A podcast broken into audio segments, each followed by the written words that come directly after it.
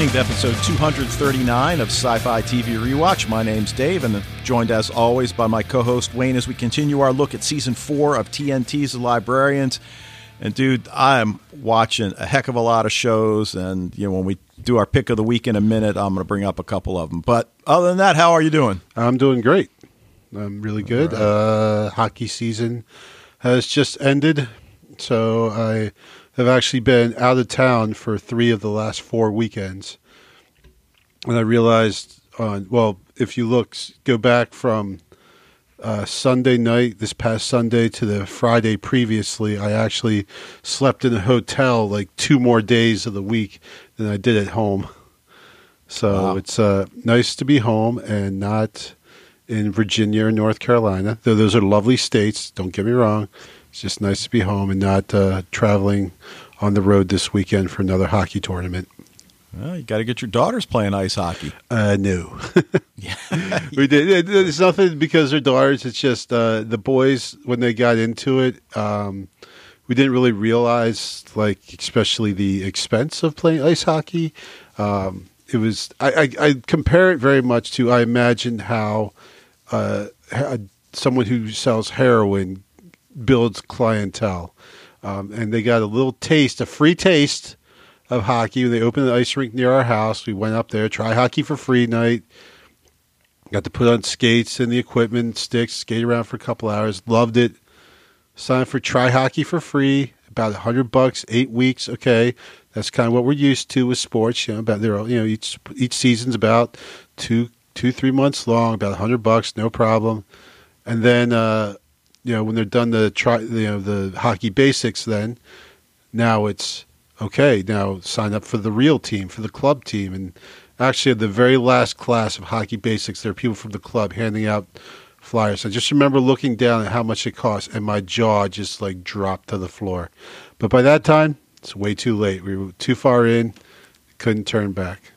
So well if you want to send Wayne a message about why he should get his daughters involved in ice hockey, you can contact him at sci fi TV rewatch at gmail.com. Go to the website, leave him a voicemail using the Leave Voicemail tab. Record your own audio clip if you want. Tweet us at sci fi TV rewatch and consider joining the Facebook group and join the discussions there. All right, just kidding. Uh, yeah. Well, you can. quick plug.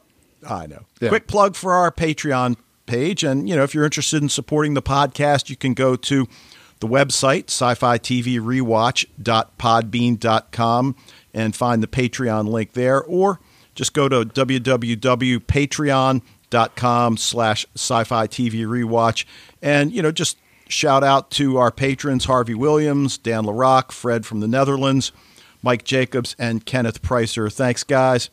Cheers, so, guys. Let's jump into our tip of the week. What do you got? Okay. Well, uh, two things. The the first one is uh, I stumbled into this another because I'm really not watching a lot of shows on TV right now. I've cut back on almost all of them, and uh, Supernatural. I, I actually got caught up with Supernatural just in time for it to take another hiatus. Um, but uh, so I've been kind of trolling Netflix a little bit, and I found the Frankenstein Chronicles with Sean Bean. Uh, I saw it. I haven't watched it yeah. yet, but I did see it listed. So it's pretty good. I wouldn't say it's great. You know, like Babylon Berlin was great. Like that is a, a must see. That that was a, a fantastic show. Altered Carbon, I would say maybe slightly less great, but still awesome show. Uh, Frankenstein Chronicles is not a must see. It's very good. You know, it's basically a, a detective type thing.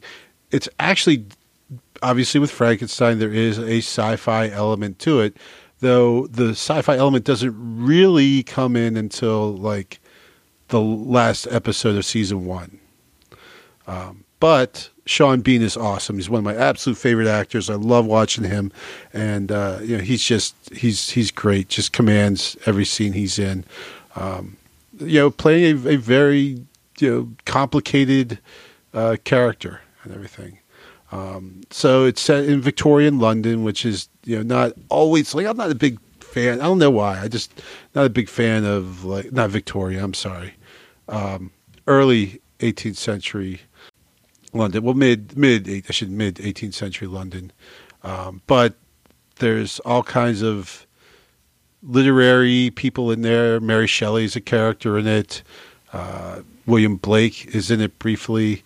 Uh, Charles Dickens is in it, though. At this point, he's still going by Boz. But if you know anyone is any education at all, they'll know that that was his pen name early in the early days, and that this young bucket reporter is actually Charles Dickens. Um, Cool.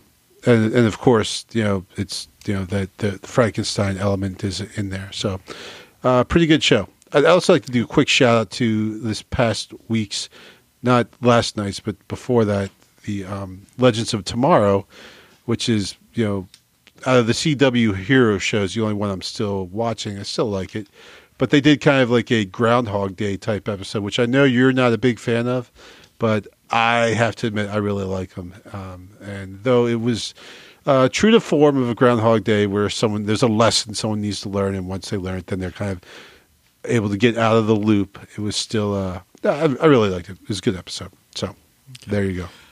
All right. Well, listen, based on your recommendation last week, my wife and I are six episodes in on Babylon Berlin. We watched three last night. We'll watch uh, we watched three the night before. We'll hopefully get in a couple tonight, although there's a lot of shows we got to get caught up on. But as you said last week, Babylon Berlin on Netflix, it's it's really a great show, and uh, I, I can't recommend it highly enough. But I also want to highlight another Netflix series that I've been watching just kind of piecemeal whenever I don't have something I really want to watch. And, and that's not to say that I don't love this show and think it's worthwhile because it definitely is. But it's called Godless. And it stars Downton Abbey alum Michelle Dockery. And the premise here is that, you know, we're in the Wild West and it's this uh, mining town. Uh, I want to say Nevada, but I could be wrong. But virtually all of the men die in a mining accident within five minutes. So 80, I think it's 83 men die in five minutes. So it's basically a town of women at Right. this point, and they're still trying to run things. And, and you know, for the most part, a lot of them are really badasses, but it's really a good show. There, Jeff Daniels is one of the baddest bad guys you're going to want to see and and and I, I like Jeff Daniels it's a role you don't usually see him play so he, uh, he's in it Uh, it's really good and then the other thing is um you know and I've said before on the podcast I don't read a lot and I, I wish I did read more but uh, at this point, I'm actually reading two books. The book I'm reading in bed on my Nook is a book I, I read about two years ago called Blackout, which is a time travel story, which is really good. But Ready Player One, you familiar with that? Well, I know the movie's coming out soon, and I've seen the book before. Um, it's a book I think other people have recommended to me, but I haven't read yet. But I, I think that might be next up on my list. Yes, Elena is the one that recommended it to me. You know, like a year ago, and I'd written it down, and and Oh, and then I've I'm not going to read it. well, I've seen the uh, you know the little trailers for the film uh, coming up as you mentioned. So, uh, dude, I guess I haven't bought a book in a while. A paperback is ten bucks. what the hell? When did that happen? Uh, probably somewhere in the '90s, man. Well, anyway, I found it on eBay brand new for eight thirty seven delivered. So I picked it up, got here in three days. Uh, it is really good. Three days. You know, yeah, I know. Do you not have Amazon Prime? What's going on? I don't yet. What? but it, it's a future in which access to online virtual worlds are the norm rather than the exception. And, and certainly, one thing you'll relate to is that uh, much of the education system is now online and uh, taught virtually. So that's pretty cool. But I'm about 100 pages in. Uh, you know, I, um, it's really enjoyable. Uh, I'm certainly going to get finish the book before I get to see the movie because, uh, you know, it won't be on uh, cable TV for another year or so yeah, at it's going to be but- a while. Yeah, the movie looks good. It's uh, it's Steven Spielberg, right? Isn't he doing this one?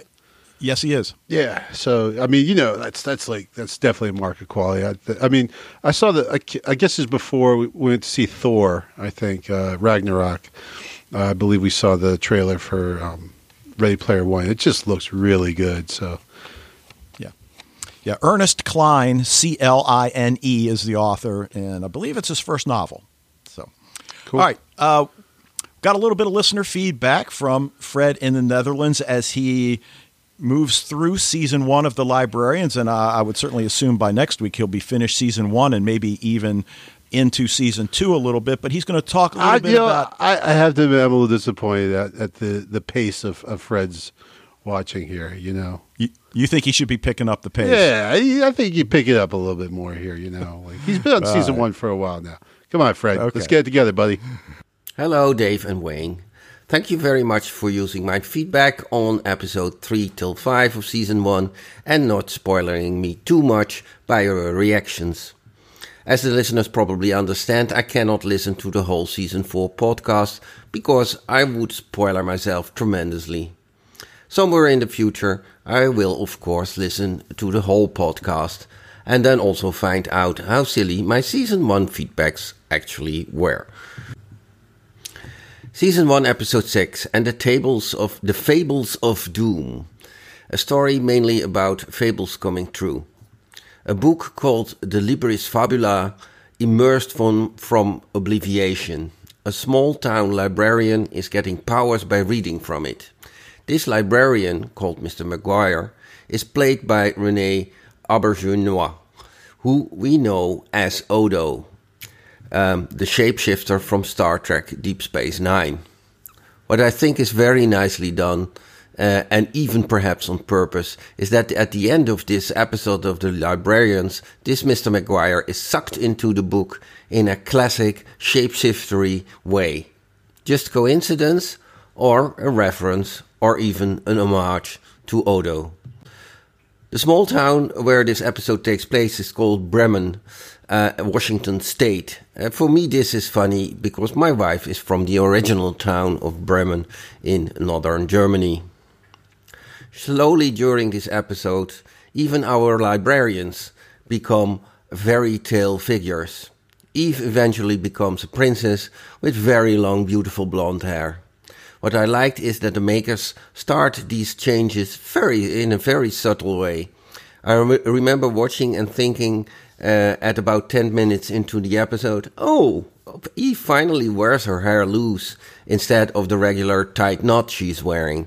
That looks nice. And about 15 to 20 minutes later, she is having her full princessy hard hairdo.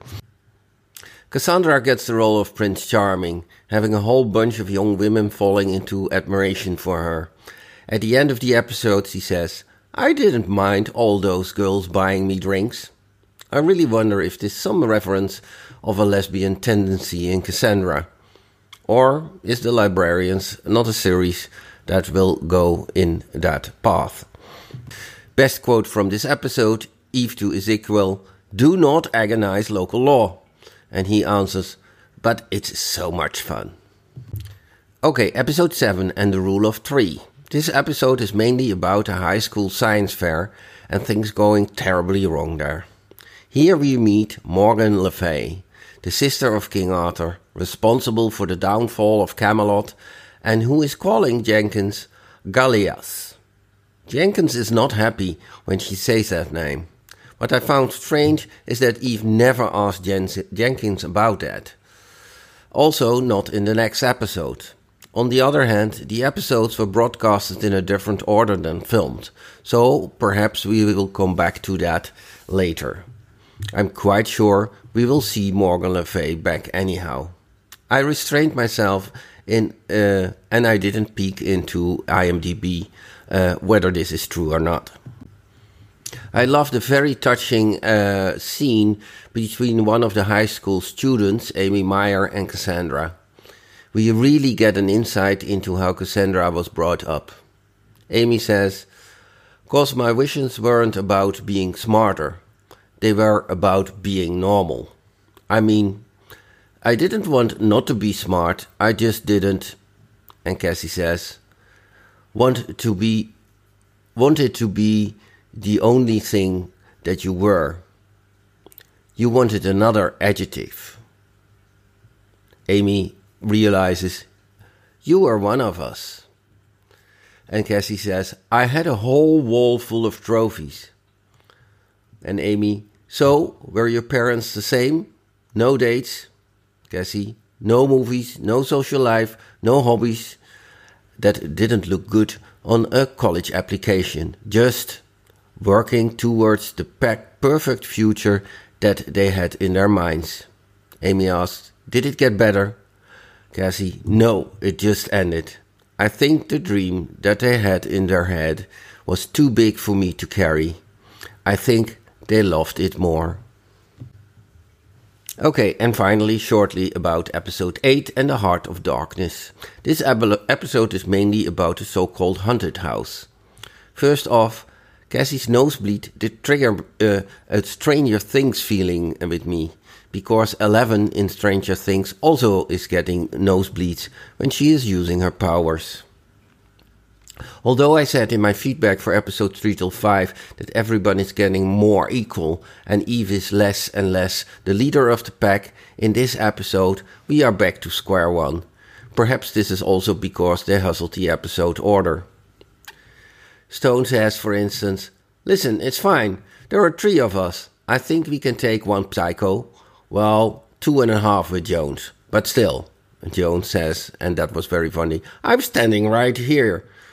I can hear you, Cassandra. Why I am be- why am I being sidelined? And Eve says, Cassandra, you're not being sidelined.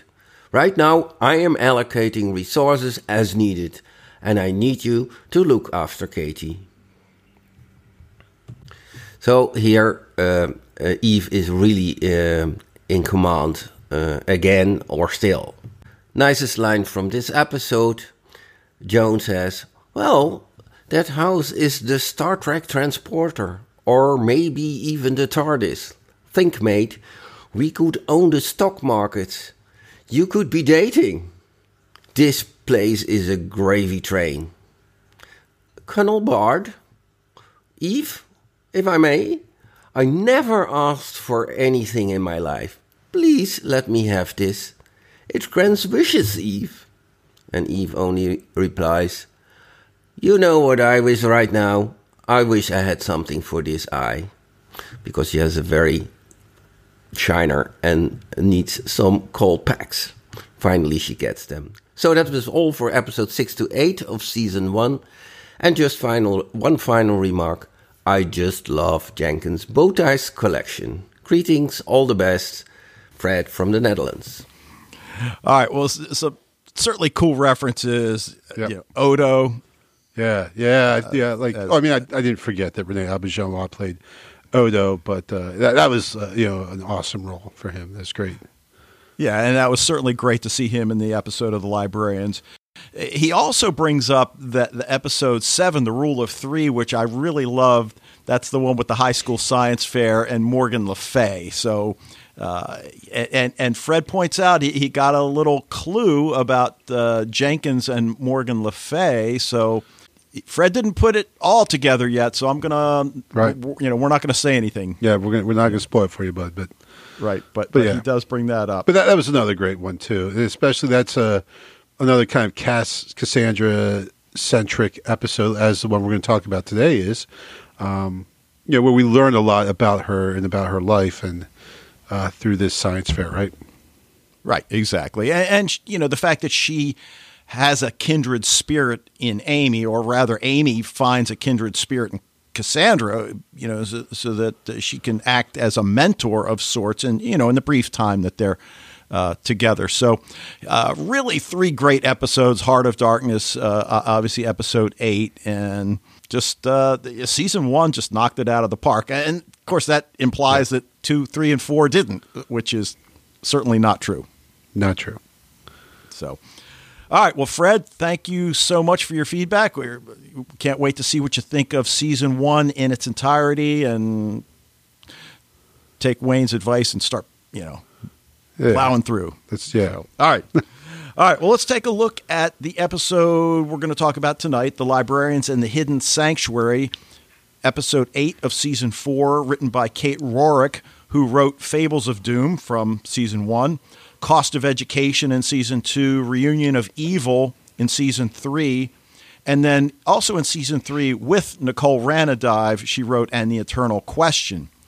Now, the interesting thing this one's directed by Noah Wyle, who did Hollow Men in season two, but he also did Reunion of Evil uh, and Eternal Question. So you know, it, so he he's been matched up with uh, Kate Rorick three times now as writer Sure. director, and of course he also directed The Christmas Thief in season four. And this one aired January 10th, 2018. So, before we get started, first impressions, what'd you think? I like this one a lot. And you know, again, uh, I, you know, like whenever they just go off on a single librarian type episode, I'm always a little wary of that, you know, because I like all three of them, you know, or all four or five, whatever. All of them, you know, you want you want to see a lot of all the characters, and but that being said, um, it's great to see a lot of Cat Cassandra because I don't know if we've gotten so much of her, and we, we don't really see a lot of her. I don't think we've had one where she's just basically completely on her own for the whole episode, and it, it was it's great. You know, Lindy Booth and how she just brings out the absolute joy in Cassandra Cillian for everything, and I think she even says the one time, you know, like just basically. Um, uh, oh, she says, I, I just get so excited. When I get excited, I just can't stop. uh, and we certainly saw that in this episode. Yeah, well, dude, I, I couldn't agree more with everything you said. I love this one as well. Uh, you know, I, I'm going to throw it out there now. I, I am giving it an A. It, it might move. Uh, it might move into the top spot for me. I'll have to you know reflect on Oh, that. boy. But Okay. but I really like this. But uh, two guest stars that I want to mention, even though I, I certainly was unfamiliar with both Sherry Saum, and I hope I'm pronouncing her last name correctly, as Carla, Freddie's mother, and she's in a show called The Fosters, which I've heard about, but I couldn't tell you what it's about. But she really provided a nice parallel with Cassandra and, and that whole idea of being afraid, and, and certainly, you know, uh, uh, dealing with fear from different angles, but but I just thought she really did a nice job. And then of course Freddie, played by Benjamin Flores Jr. I dude was he was just delightful. Yeah, he was awesome. He's great. And as Cassandra says at the end, he's certainly a librarian in the making. So, uh, Freddie, watch the mailbox. You never know when that Yeah. envelope's going to appear. Oh, he's on Game Shakers. Ah, I saw that, but I don't know it. So Yeah, well, I I wish I didn't know it. My daughter loves that show, and I don't like it so much. But now I know. I was like, this kid looks familiar, and, so now now I know where I've seen him from. Okay. All right. Well, number one, I love the fact that when we return from the first commercial, Cassandra's introduction and assimilation into the town is given plenty of time to develop. I typically pay attention to, to time as I'm fast forwarding through the commercials. And and this segment was 11 minutes, and that's pretty long for a one hour television show Right. to to go without a commercial. So they really give it a chance to develop, which I love. You know, as you mentioned, we don't really see anybody else. I mean, we see Eve and Jenkins briefly as they contact her to find out how she's doing, and you know, sort of like mom and dad, and you know, how's baby bird doing out there in the real world? Now, should they be worried? Um, yeah, you know, it's it's it's like the the, the parents' dilemma, right? That uh, wanting to keep the kid safe and also wanting that kid to grow up. You know, Yeah, but uh, you know, I wonder whether what they're really worried about is that she's going to want to stay and perhaps resign from the library because you know, again, Stone makes it clear I'm in for the long haul, so regardless of what anybody else does, I'll be here, which is sort of, I, I guess you could interpret that as sort of a, a backhanded way of saying, yeah, I don't really need you. I got it. You know, so Cassandra, if you want to stay in the real world, you know, go ahead. But I, I don't really think he feels that, but I guess you could see that. Uh, yeah. Well, well, that is a an ambiguous line there that he delivers because you're right. On the one hand, we know Jacob, and and he, that's not what he's saying. He's you know we we we know he's saying just that hey you know we'll be here for you no matter what. But on the other hand, with all the subtext we're talking about here, and with the um, you know the conflicts that you know Darrington Dare has said are bound to happen. There is now some competition. In last episode, we saw that kind of competition between them as they were start off the episode arguing over who should be the one, right?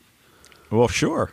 Right. And and I guess for Jake, he's had his moment, you know, you know, at, at the camp and, and he realized after, you know, the, the brief relationship, if you won't even call it a relationship that he has with the counselor, that the library is where he's meant to be. So so he's had his moment. So sure. I think really like I think you certainly alluded to that his comment, even though we can construe it another way, is really meant for Cassie, take your time, make the right decision. Yeah. Whatever that is. Absolutely. So, but you can see, I mean, obviously Jenkins is very con- and Eve are, you know, very concerned with her being out there. And, and like yeah, like you said, part of it is like, and, and what I said before is like it is like Cassandra to them probably is like, I guess the kid in the family, right? The one that they, um, and, and you know, Fred talked about it as well with the the haunted house episode, where you know she felt like she's being sidelined. Well, why am I being sidelined, right? And it seems like she's always the one that they are, you know, like most concerned about. And remember, there was a time there where we thought she actually was going to maybe, you know, try to bring down the library, that she would, you know, betray the. And actually, she did betray them, didn't she? She did. That was like the first thing. So, you know, while I don't know if these things are still floating around in the subtext of of the uh, of the series, um, you know, they, they are out there, right? That that they're you know maybe a little bit more concerned about her than they are about the boys, which could be a bit sexist, you know.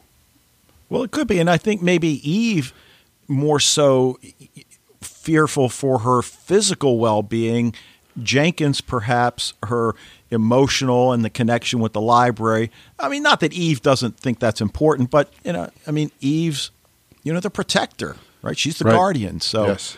That you know that's her job. But but I mean, really, the whole episode revolved around grappling with fear, and and certainly you know the source of Cassandra's fears is, is something that that she explores here. But you know, at its heart, fear is a large part of the human experience, and it's something that this town lacks. Right. And you know, that's I, I guess one of the, the the beauties of this episode is that, you know, because she's there dealing with her own stuff, she's able to help, you know, these people really deal with something they didn't know they needed to deal with. You know, well, uh, certainly the people that were 27 or younger didn't.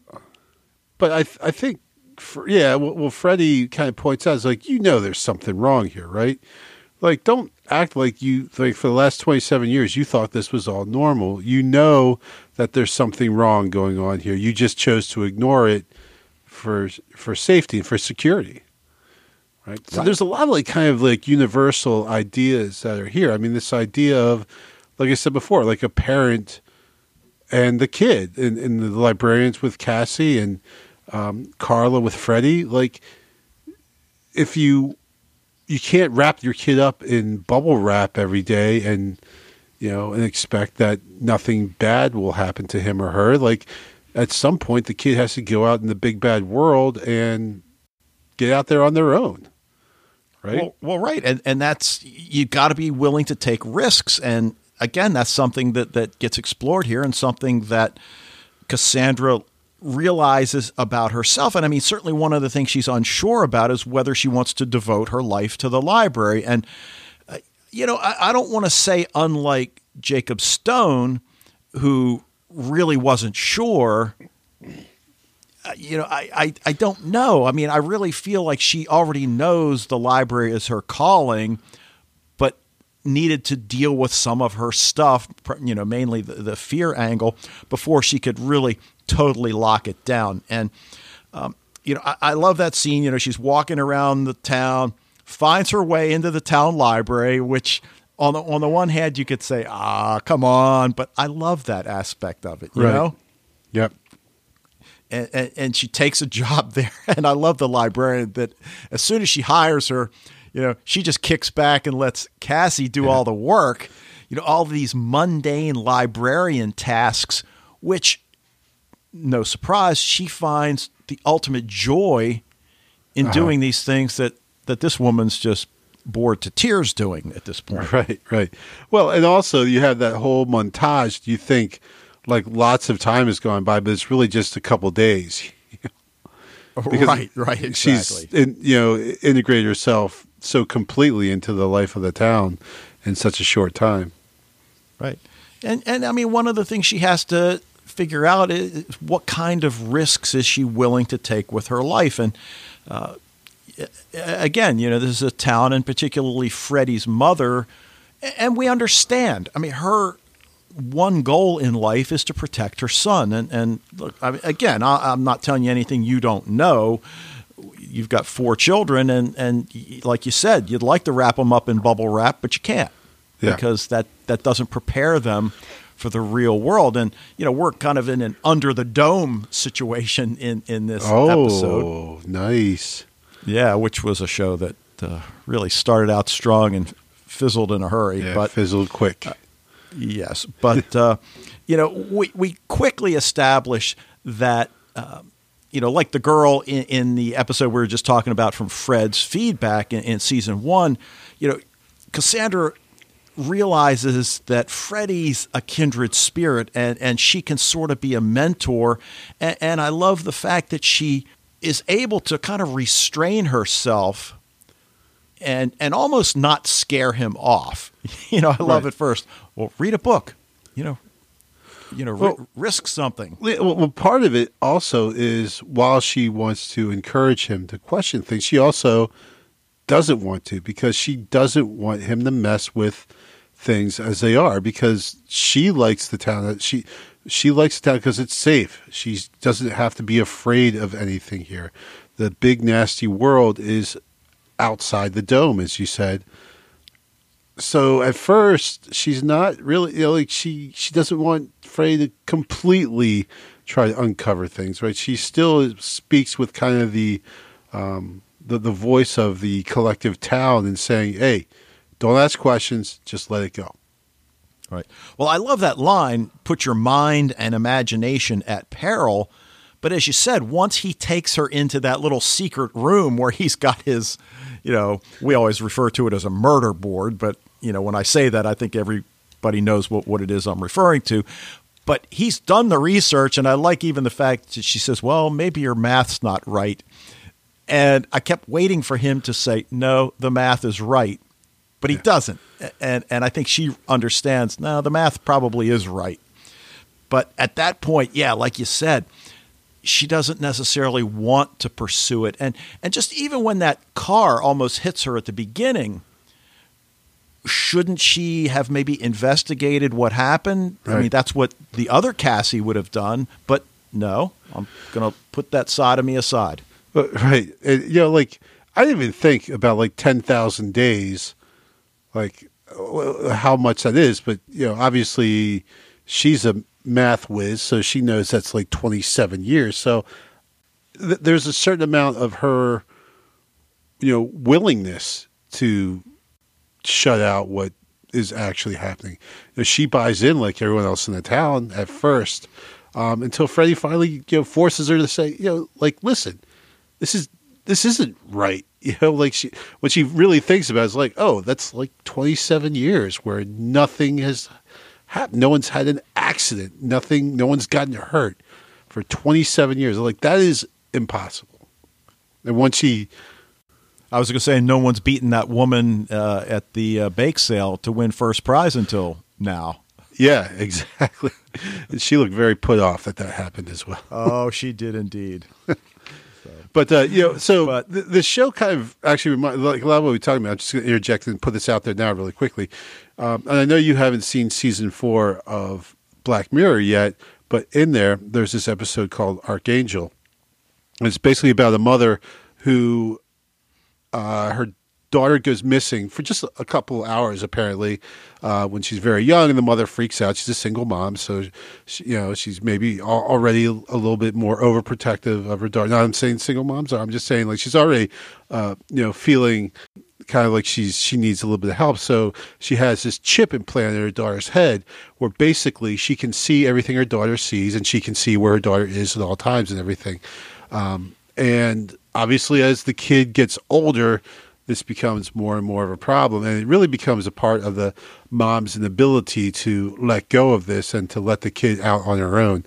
Um, and the the consequences of that. So, and that you know, I, I was I'm thinking about that episode a lot, watching this episode because it's you know so much of basically the same thing as, as we've been talking about, you know, except not just with kids, but just with the whole town. Like you're not living, you know, you're this is a fantasy world. This is like some 1950s, you know, Pleasantville type thing going on here, and it's not right. Yeah, yeah, and I I love maybe love's a little too strong, but I like the whole snow globe as a metaphor for what's going on in the town. But the one thing that I do question how does the fairy get in the snow globe in the first place? Or, or rather, why? After yeah. the fairy grants him the wish, why, why would it go in the snow globe? I mean, it has to know it's going to be trapped in there. So right. I'll these let that these go. Are things, yeah, we, we don't, there's some questions maybe we just let go, Dave. Okay. Um, now, you know, in that opening, I mean, it's not really the opening scene because that that's with the four boys on the bikes, but you know, when we see Eve and the team in, in, in their cold open fighting the Incan princess, and we, you know, quickly learn that it's actually a dream that she's having, uh, we, we do get a little tid, few tidbits. Jenkins apparently needs bifocals, and, and that goes along. So the whole idea of his uh, mortality at this point is addressed just you know briefly, and and, and that's cool. Yep. It's almost that that we know we haven't heard the last of it. Sure. As we yeah. as we head into the final third of the season, right? Oh, and there's also with the the opening with the kids and the bikes is very supernatural esque, if there is such a word. Sure. Supernatural starts like this all the time. The only difference is in Supernatural, the kid would die for sure. they get attacked right. by a monster and die, and then Sam and Dean would have to come investigate. So it's, I will admit, the first time I saw this, feeling a degree of anxiety, as I always do at the beginning of Supernatural. Right, it it gives me the willies. It, it makes me nervous, and, and it's always like you know a, a kid or you know a you know, a, a, someone helpless or something like that. Um, not always, but a lot of times. So yeah. Anyway, it makes me anxious, and so I was a little anxious. But I should have known the librarians weren't going to go there, and they didn't. So. Right. And, you know, you mentioned, again, not that you even needed to mention, anybody that's seen the episode knows that, that this is one of the most individual centric episodes of the whole librarian's run. You know, I don't can't remember an episode where we had one character, you know, where, where virtually everything is devoted to her, and you know, I love that.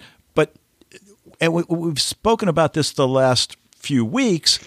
Now that she doesn't have to worry about the tumor, everything is different, and she even mentions that life seems more precious, and she she has to reflect, and and that's a natural thing. I, I would think anybody would have to do that. And, and as we said, she's got to figure out what it is she wants to do.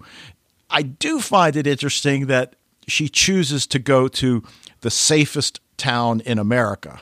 Right. Um, that's not exactly risk taking. No, no, no, no. And, you know, the little bit, though, we see of Jones was perfect. He's angry since it's inventory week. And, you know. Yeah, that's okay. Uh, I mean, but, anyone who's worked retail, they know inventory week sucks, right? So, oh yeah. So, um, so there's probably a fairly universal type of understanding for for his frustration there. Yeah, yeah, exactly. Cassandra, you know, when she finds out that Freddie's bored, and and obviously, you know, she takes a room in Freddie's house because uh, I guess that's a way mom earns some money.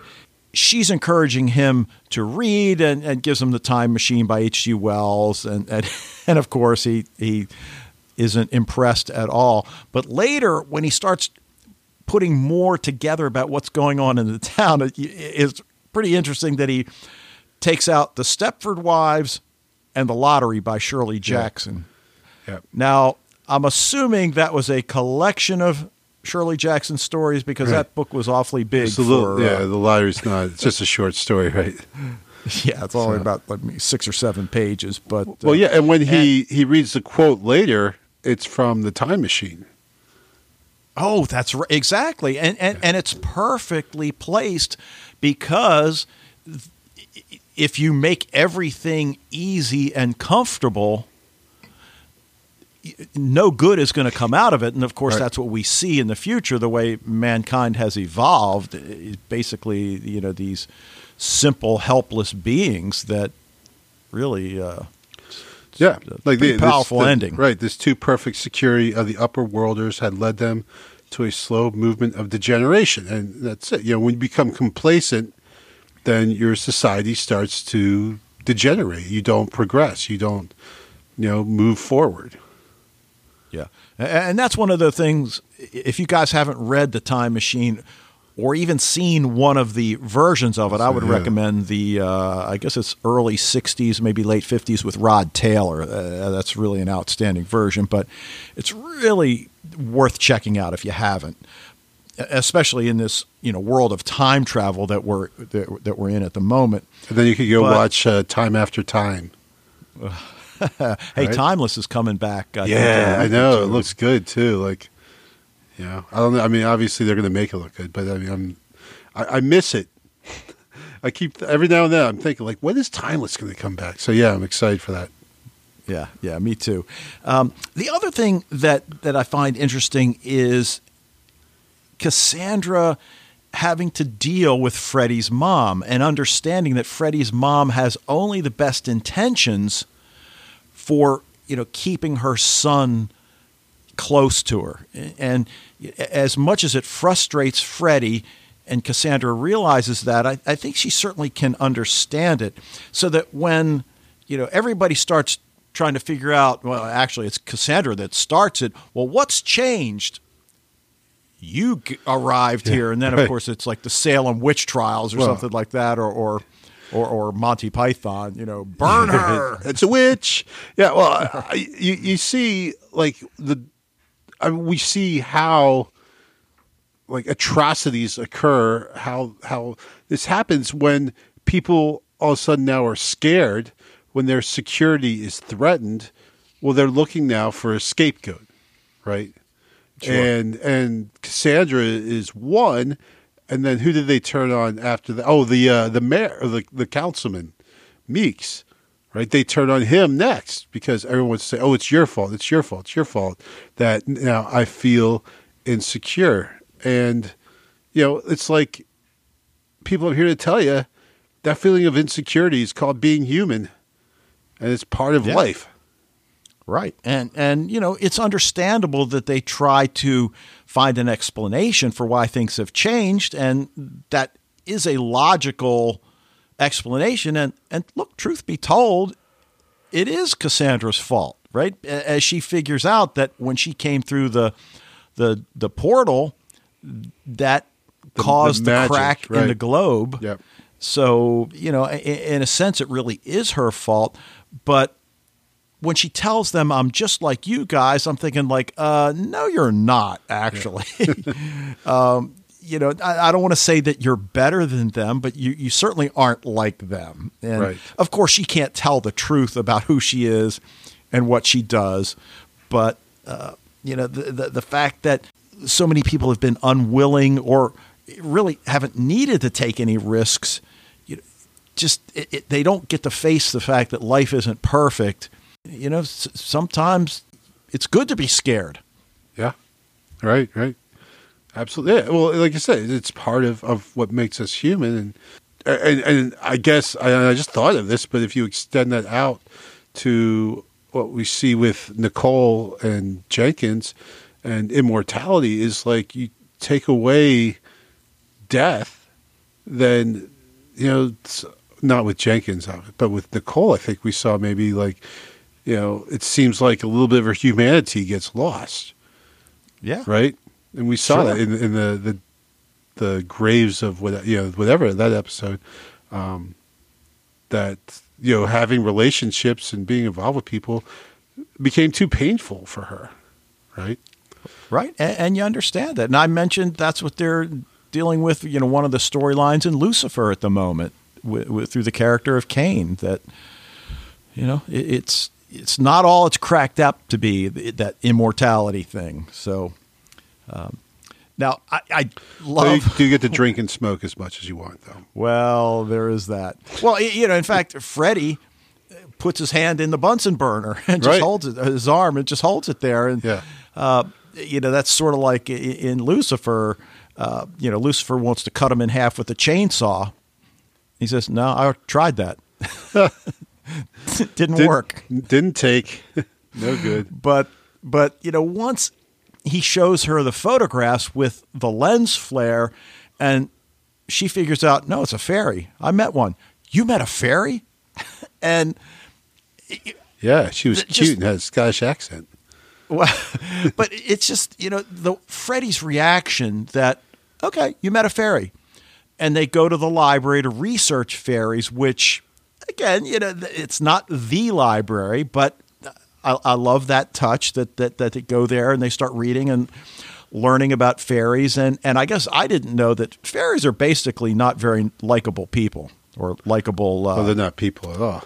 likable. Fae. And uh, Right. you know, one thing I was going to say, it, it, at one level, this kind of brought me back to Lost Girl days. You know, Yeah. Right, right, right. Absolutely. Yeah. I almost was thinking about doing a Project X for this one, but there you go. I realize But- I'm too lazy. there you go. So you know, we you know we learn more about what actually happened 27 years ago, and uh, I mean you understand. I mean that that young boy's left by his friends. I guess you really shouldn't call them friends, but. Right. Uh, uh, I'm not sure why it took him that long to get out of the woods. I mean, it's pitch black. He finally ditches his bike and then, you know, finds the fairy that you would think she didn't look that stuck, but whatever. Um, Yeah, it's now definitely the- just a plot device, you know.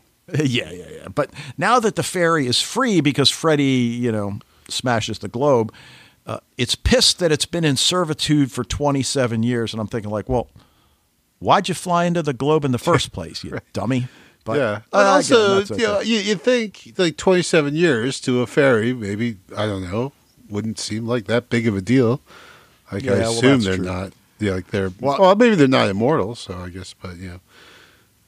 Anyway, Well, it just well, seems to and me. We, well, we always think of fairies as you know kind and and you know I mean brownies, for instance, is one of the the monikers for a fairy, and I mean good, goodness gracious, that's the uh, you know the the younger level of the girls. right, right.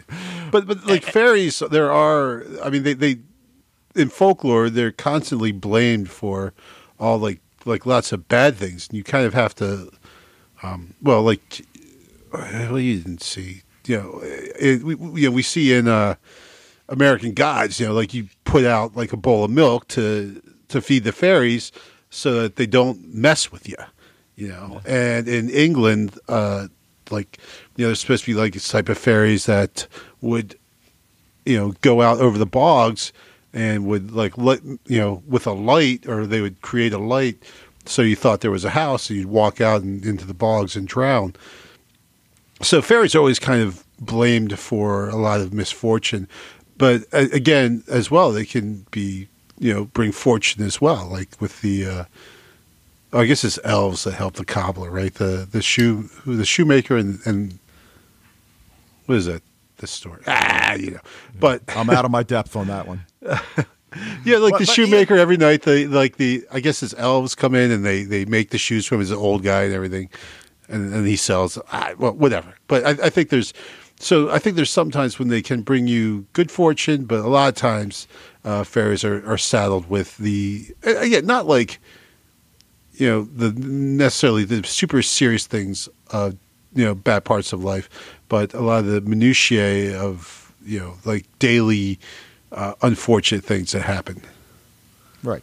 And speaking of unfortunate things happening, we've got an evil fairy on the loose who's really only concerned with bringing the pain on a town that's kept it confined for 27 years. But the people realize that it's Cassandra that can help them, but she's dealing with fear herself. So that question, can she do it on her own? Right? She's there alone. There's no Jones, there's no Stone, there's no Eve, there's no Jenkins. But she hears Jenkins' voice reminding her that I don't think he says watershed moment, but but that's certainly what he means. What does she want to be? And then bingo, she figures out, you know, with the uh, aversion to iron and she's got her plan. She executes the plan, and you know, it, it, was just, you know, she came to this town because she was afraid, and she's leaving it. Obviously, a stronger person and, right. and a person well, that is ready. Yeah, because she devote herself. faced up to her fears instead of uh, cowering or collapsing like she did before. She, you know, sucked it up and did what needed to be done. Right. And, you know, now, of course, the town is like any other town, except I think it has a sense that it's going to do things differently from other towns and you know that we've enjoyed this 27 years of prosperity if you will while we need to be wary that doesn't mean we can't take risks. And that scene when when mom lets Freddie ride his bike. I don't know if he's going to the camera store in the next town or where he's going, but but clearly, she says, uh, or, or, Cassandra says to her, "So is it getting any easier?" And she's like, "No, it's not." Yeah. Well, it's yeah, but, it's not. It doesn't. Like that's the point. Like it's not like we want. You know, like I probably most parents would say if we could just keep our kids at home and they'll be young and, and you know and everything, but they, they grow up they they get to yeah. be people. They get to be adults. They have to go out in the world, and and it's difficult. And you see, with it's like we're teachers too, right? It's the same thing with teachers. You know, like you can't mollycoddle or hold hands all the time because then the kids won't grow up. They'll be, you know, infants and infantile, and they won't learn and they won't grow. And so, some at some point, they got to get out there and do it on their own. Yep, and, and of course, that's what Cassandra does, and and she tells Jenkins Turns out that I came to my own aid. And, of course, he apologizes for not helping. But that's one of the beauties of this episode is that she does it on her own. That that you know, I mean, she knows that they're there if she needs them. Of course, the uh, the connection's not very good in this town, but but still, she does it on her own. And then that line when when she says, you know, I'm just going to be a normal person, he says, "You're anything but normal." Thank goodness for that. Right. And just just a beautiful line that that yeah. uh, you know I, I don't know that she needed to hear it, but it certainly couldn't hurt. Yeah. So and I, well, you know, I, I, think she she did need to hear it, you know, because um, she certainly was feeling again like we talked about with the um, you know the haunted house episode where she felt marginalized then, and, and at this point now. Now, did you? Here, I, I forgot to ask you this at the beginning. Did you, for a little bit, think the first time you saw this that you had missed an episode? Um, no, not really. Why? I just did for a second there because the whole dream sequence in Ecuador and everything. Like right. before I realized it was a dream, I'm like, are they showing a flashback to something that already happened? And like, wait, I didn't see this happening. Did I miss an episode? Yeah, kind of like that. But uh huh. So, but uh, well, you know, anything else you want to bring up? Um, no, I think I think that might be it. Okay, now I threw my letter grade out there. What do you think? Oh, A, A for sure. Okay. Solid A. Yeah, it's good. Liked right, it. Good. Great, great episode all around. Um, just heavily good thematically. The only, uh, of course, I need to nitpick at least one thing, and here it is. This is the only thing I'm going to nitpick is the fairy was ridiculous. Like just you com- mean from a from a FX standpoint? Yeah. yeah. Okay, it was ludicrous. Now, when they had a fairy before, she was played by just a regular person, right? So why yeah, would they right. go to making this? I don't even know what to call it. It just looked terrible. And it, you know, it pulls you out of the episode because again, you're looking now. I'm now I'm on the outside. Now I'm not inside the episode anymore. I'm on the outside, thinking about how silly this you know CGI is, and how there's about a bazillion better ways they could have gone about it. Namely, hiring But- back that actress who played the fairy. It was just last season, right? I think. I think so. Yeah. Well, I guess if that's the only nitpick, and, That's it. and uh, yeah, then then that's pretty good. I mean, mine, as I said, why would the fairy go in the globe in the first place? Yes. But you know, whatever. Which So- I would nitpick that too, but you already said it, so I let it go. Okay. All right. Well, we'll we'll go ahead and leave that one there. Uh, as we said, we're both giving it an A, and uh, yeah, four episodes to go. So I know you already know what's going to happen, but I'm certainly looking forward to checking out the next episode. but So like the, the the ride, the end of the season is just woo. All right. crazy. Well, we want to thank you guys for joining us tonight. We'd love to hear what you think about the librarians, anything else going on in genre television. You know, hey, maybe you're watching something based on the recommendations that one of us made in our uh, opening segments. Encourage you to join the Facebook group, share your thoughts with the sci fi TV rewatch community. If you're already a member, spread the word. Emails to sci fi TV rewatch at gmail.com. Voicemails can go via the SpeakPipe tab, which you can access through the website. And we'll be back next time to talk about season four, episode nine of The Librarians, titled The Librarians and a Town Called Feud. But until then, You know, Dave, those kind of things just don't happen around here.